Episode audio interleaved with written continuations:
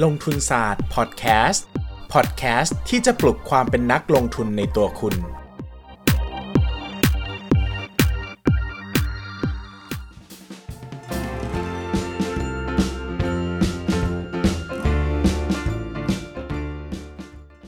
วัสดีครับ ยินดีต้อนรับเข้าสู่รายการลงทุนศาสตร์พอดแคสต์รายการที่จะชวนทุกคนมาพัฒนาความรู้ด้านการเงินและการลงทุนไปด้วยกันนะครับ วันนี้มีเรื่องด่วนเออร์เจนเข้ามานะครับ ก็คือเรื่องของกองทุน S S F นะครับ หรือว่ากองทุน Super Saving Fund ที่จะเป็นกองทุนลดหย่อนภาษีที่จะมาแทน LTF ในปีหน้านะครับ วันนี้ผมเลยขอลัดคิว เพื่อจะมาคุยกันเรื่อง S S F ก่อนนะครับ โดยจะแบ่งเป็น 2 EP ด้วยกันนะครับ EP นี้เนี่ยจะอธิบายถึงพื้นฐานของ S S F โดยละเอียดเลยว่ามันคืออะไรทำอะไรได้บ้างนะครับ แล้วเดี๋ยว EP หน้าเราจะมาวิเคราะห์กันถึงจุดดีจุดเด่น แล้วก็การวางแผนที่เหมาะสมสำหรับนักลงทุนนะครับ ผมขออนุญาตอ่านรายละเอียด โดยละเอียดให้ฟังก่อนนะครับ เพื่อที่จะได้เก็บเป็นข้อมูลที่ครบถ้วนตรงกันนะครับ ข่าวจากประชาชาตินะครับ รายงานว่า นายอุตมะสาวนายนรัฐมนตรีว่าการกระทรวงการคลัง เปิดเผยว่า ในการประชุมคณะรัฐมนตรีเมื่อวันที่ 3 ธันวาคม พุทธศักราช 2562 มีมติเห็นชอบมาตรการส่งเสริมการออมในระยะยาว ตามที่กระทรวงการคลังเสนอ ประกอบด้วย การให้สิทธิประโยชน์ทางภาษีสำหรับการซื้อกองทุนรวมเพื่อการออม Super Saving Fund หรือกองทุน S S F และการปรับปรุงเกณฑ์การให้สิทธิประโยชน์ทางภาษี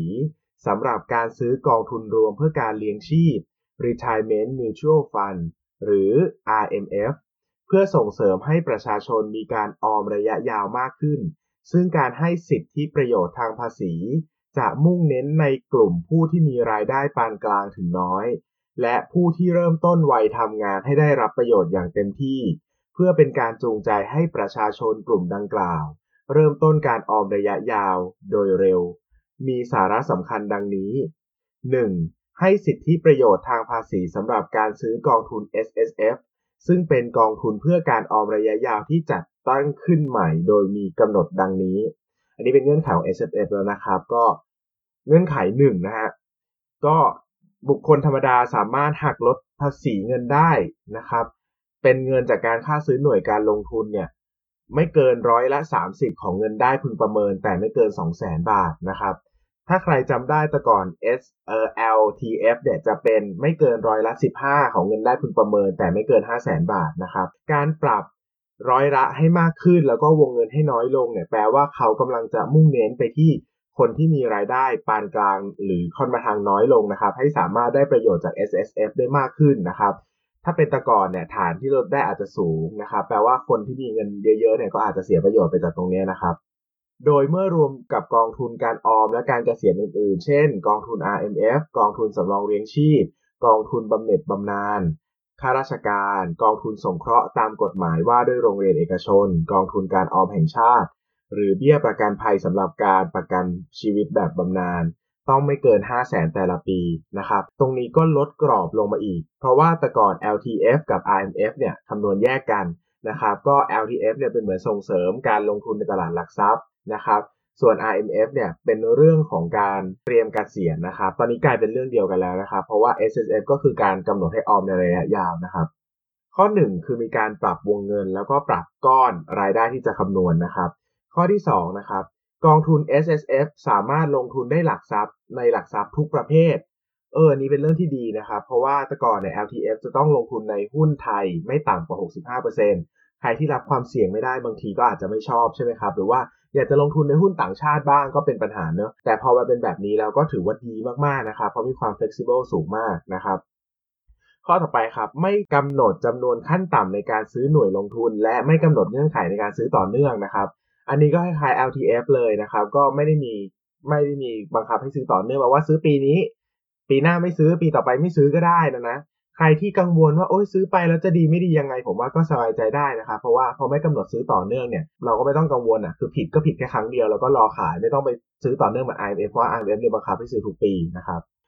ระยะเวลาในการถือครองเนี่ยยืดไปอีกนะครับจากตอนแรกเนี่ย LTF ครั้งแรกมัน 5 ปีเนอะยืดมาเป็น 7 ปีนะครับตอนนี้ S S F นะครับ Super Saving Fund นะครับเพิ่มไปเป็น 10 ปีแล้วนะครับ โอ้โห ก็ยาวนานมาก ๆ นะครับ ถือว่า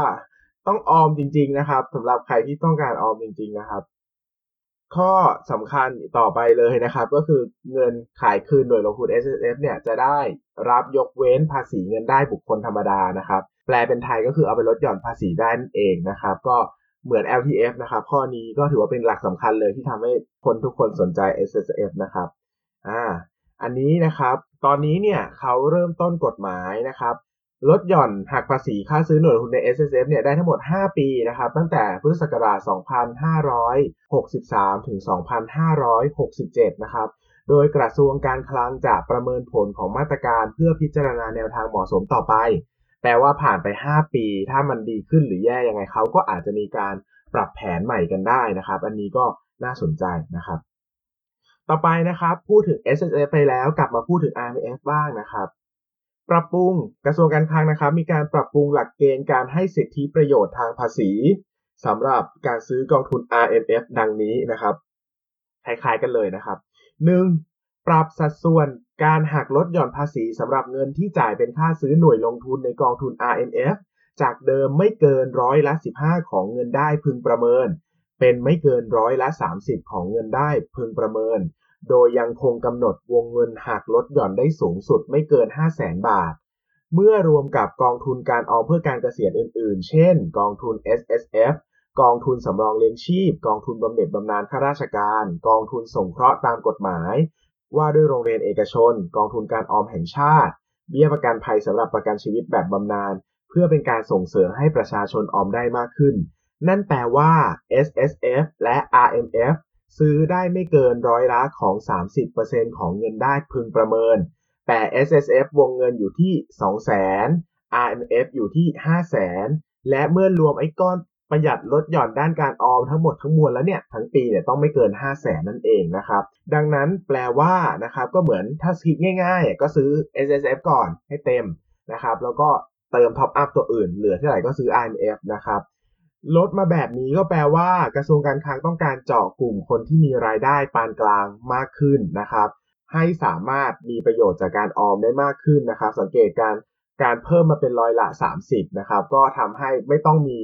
ฐานสูงก็สามารถลดหย่อนได้เยอะนะครับ ต่อไปนะครับ ยกเลิกกำหนดจำนวนขั้นต่ำในการซื้อ IMF นะครับ เดิมกำหนดให้ซื้อไม่น้อยกว่าร้อยละ 3 ของเงินได้พึงประเมิน ไม่น้อยกว่า 5,000 บาทต่อปี แล้วแต่จำนวนจำนวนใดจำนวนหนึ่งจะต่ำกว่า เพื่อให้ผู้มีรายได้ปานกลางถึงน้อยสามารถซื้อ IMF ได้ และโดยยังกำหนดให้ซื้อต่อเนื่องทุกปี โดยไม่มีระงับการซื้อเกิน 1 ปีติดต่อเช่นเดิม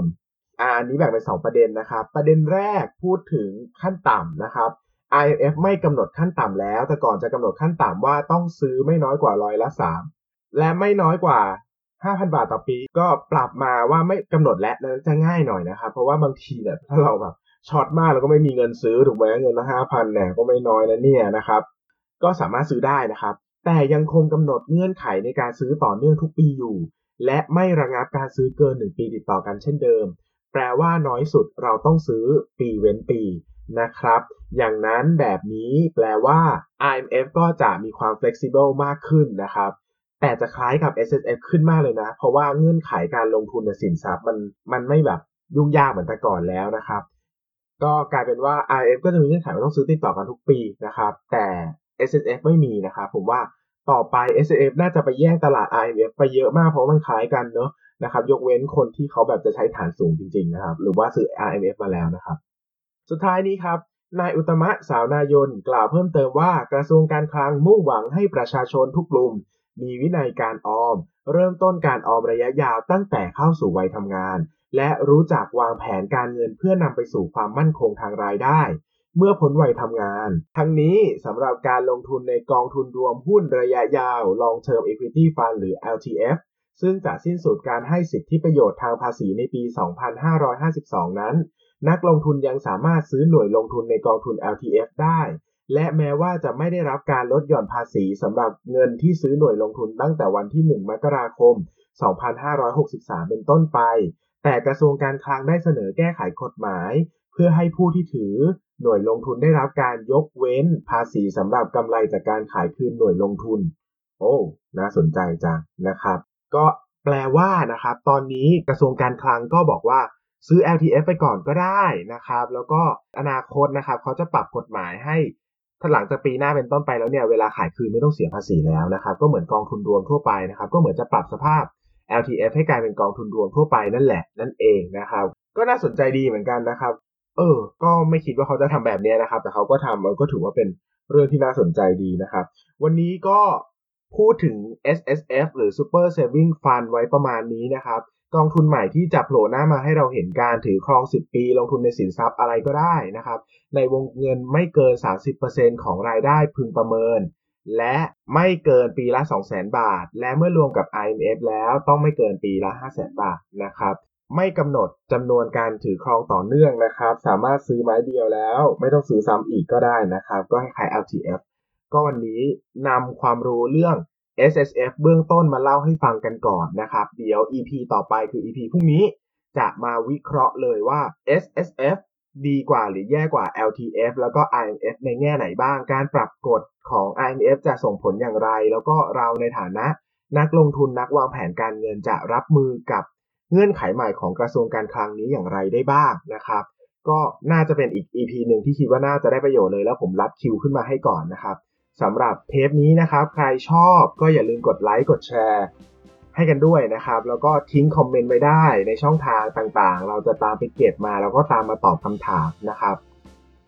อย่าลืมกดติดตามลงทุนศาสตร์พอดแคสต์ในช่อง podcast player ที่คุณใช้นะครับ อันดับขึ้นมาสวยงามมากนะครับ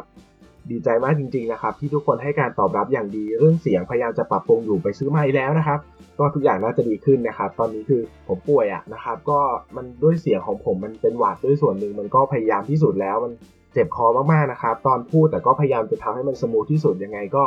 อยากจะให้ให้อภัยกันนะครับ แล้วก็พยายามเก็บเกี่ยวในเรื่องของคอนเทนต์ไปมากกว่านะครับ อันไหนละเลยได้ก็อยากให้ช่วยกันละเลย เพราะว่าผมก็พยายามจะ ทำทุกอย่างให้เต็มที่นะครับ วันนี้ก็ขอบคุณทุกคนมากเลยครับ สวัสดีครับ